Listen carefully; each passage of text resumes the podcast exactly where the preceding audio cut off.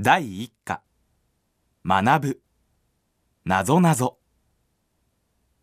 子供が小学校で英語の勉強を始めた。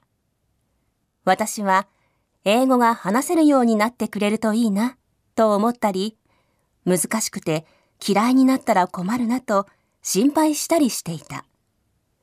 それでも親が口を出して子供に嫌がられてはいけないと思って今日は何を勉強したの？と尋ねられないでいた。ある日、お母さん、外国の子供は夜寝る前に顔を洗うんだって。どうしてかわかる？と子供が聞いてきた。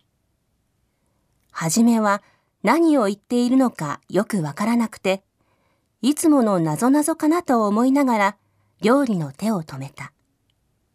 すると、英語の時間に、お父さんが子供たちに、寝る前に顔を洗いなさい、という場面が出てきたと、思いもしない話が始まった。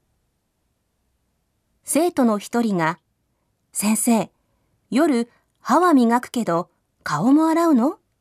と言うと、みんなが口々に、僕は、私は、と言い始めたのだという。そこで先生が、みんなは夜お風呂に入って顔を洗うけれど、世界にはね、と話をされたのだそうだ。先生は小学生相手に、文化が違うからと難しい説明はできないので、そうおっしゃったのだろう。この話を聞いて、私は、子供たちは大切なことを学んでいるのだ。今までよりも広く世界を見たり、物の見方を広げたりしているのだと思った。そして次はどんな話をしてくれるのか楽しみにするようになった。